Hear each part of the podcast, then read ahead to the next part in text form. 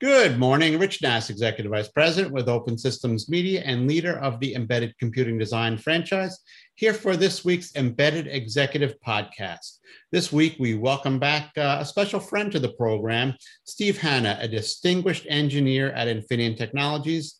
Steve is also a longtime contributor to various uh, various wireless and security standards organizations including what used to be referred to as CHIP, which is actually where I want to start this discussion with Steve. From what I understand, there is no longer an organization called CHIP. Is that right, Steve? That's right. As of last week, the, both Project CHIP, Connected Home over IP, and the parent organization, the Zigbee Alliance, have adopted new names. So, uh, Project CHIP um, is now known as Matter, M A T T E R. Um, and the Zigbee Alliance is now known as the Connectivity Standards Alliance. Okay, so let's start with Matter. I'm going to assume that that's not an acronym for something. What does Matter mean?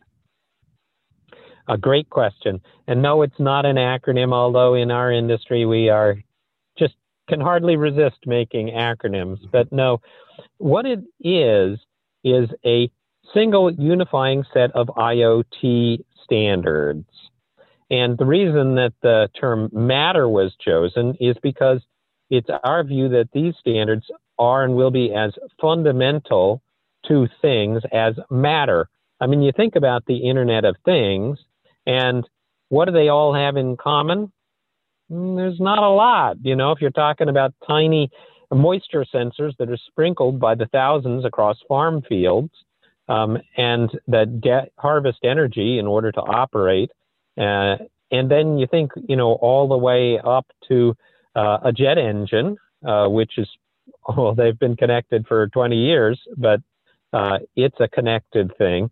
Um, the level of capability and processing power and all the like and the level of security that's needed is so different between the teeny, teeny, tiny things and the enormous things that you could almost say that matter is the one thing that ties them all together. Now, you're talking about some pretty diverse stuff. And I was sort of under the impression that when it was chip, it was basically consumer stuff. But you're describing other things that are far from the consumer world. Does matter extend into industrial and aerospace and stuff like that?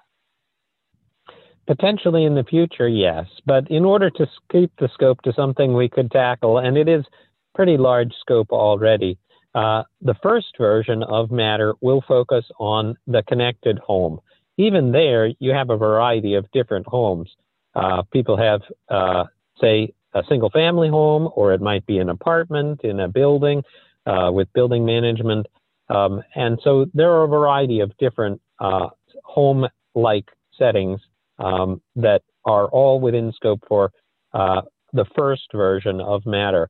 But certainly, we have in mind that in the future, uh, this standard uh, may extend beyond that. And even within our home, uh, we have uh, lots of tiny sensors, like the window break sensors that you have.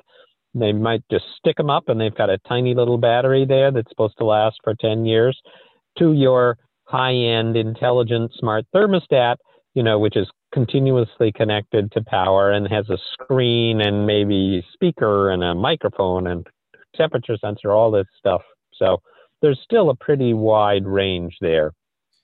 I am definitely your target site because I run probably four different LANs in my home.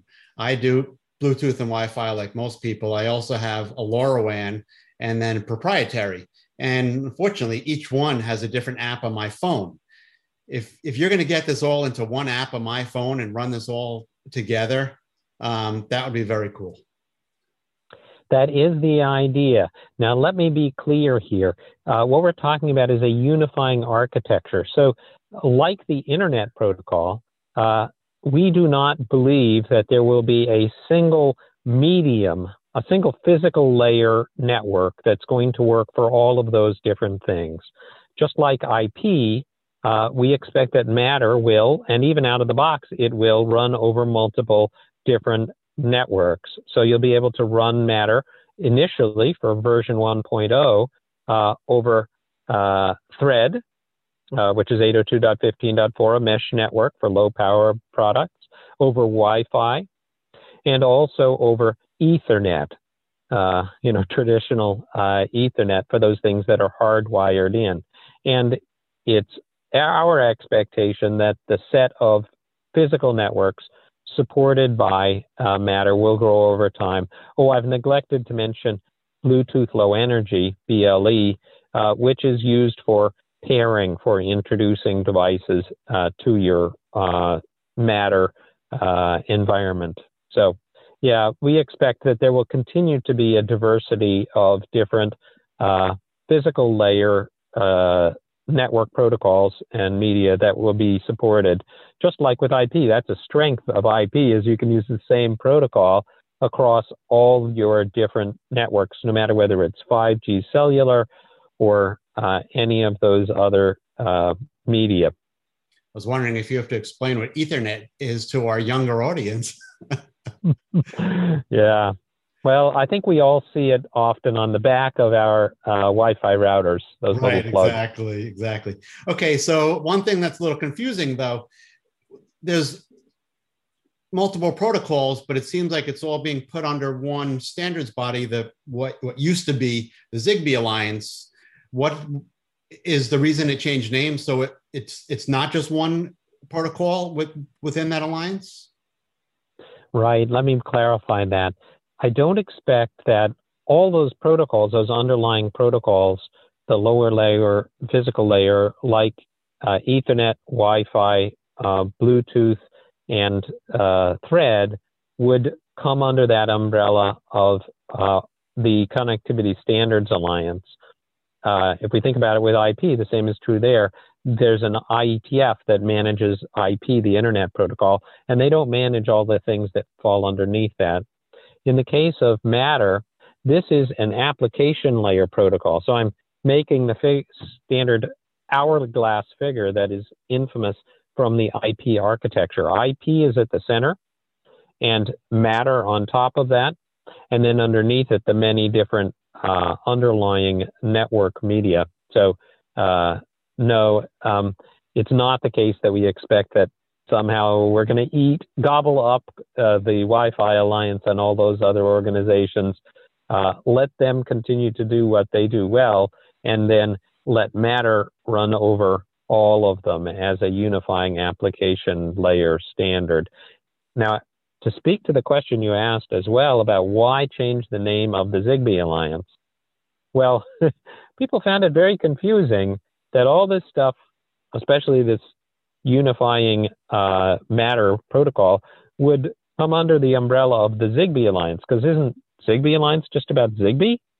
And the answer is no, it isn't. It hasn't been for a while.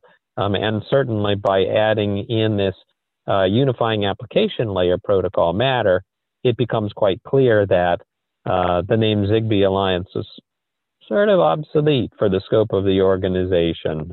Um, but as to the question of what else might come under that umbrella in the future, I don't know. Um, we've got our hands full, I'd say, with what we've got right now.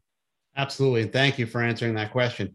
We're just about out of time, but I'd be remiss if I didn't ask you about I, the part that I know is near and dear to your heart the security aspect.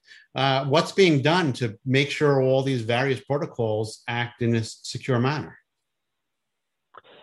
Uh, and as you say, this is my favorite topic. So, uh, with Matter, we have a unifying security architecture as well, because it's true that a Wi-Fi network, you know, Wi-Fi has its own security, but that's only while you're on the Wi-Fi network. If you cross over from the Wi-Fi network into a Thread network, which I mean, your home is a great example, you have messages that need to be passed from one device to another and potentially even out to the cloud or something like that. Uh, you need to have an end-to-end security, and that's what uh, that's what Matter provides: the end-to-end security between those devices that are communicating wherever they are in your home or even beyond your home. And there's another thing that I really want to emphasize here in terms of Matter security. We have prioritized ease, ease of use, for the user, ease of implementation for the developer, even ease of sales for the uh, for the retailer. Um, and in this means that uh, at every step in the process, whether it's starting with development or going all the way through sales and installation, uh, things have been simplified um, and actually made more secure by moving away from things like passwords, which, to be honest, humans just aren't designed to remember passwords, um, especially the really long ones they make you uh, remember now. So we're moving away from that. Um, and we're moving away from the concept um, in the vendor world of having to have a separate protocol uh, that they have to worry about for every ecosystem. No matter what ecosystem the consumer is going to choose, uh, whether it be HomeKit or Nest or whatever, um, they will all be compatible with a single application layer stack, Matter, um, and the uh, vendor, the manufacturer, will no longer have to worry about having different versions of their product, and the retailer won't have to worry about stocking different versions of that light bulb, um, and the consumer uh, won't have to worry about using different apps necessarily, um, or you know what is the difference between these two, and how come they can't talk to each other. So that's that.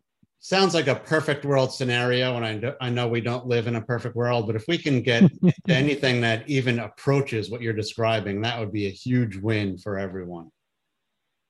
I agree that's why i am so excited to be working on it and with such smart people from all these different companies more than 170 very good that was Steve Hanna, a distinguished engineer at Infineon Technologies, and as I said, a longtime contributor to various wireless and security standards.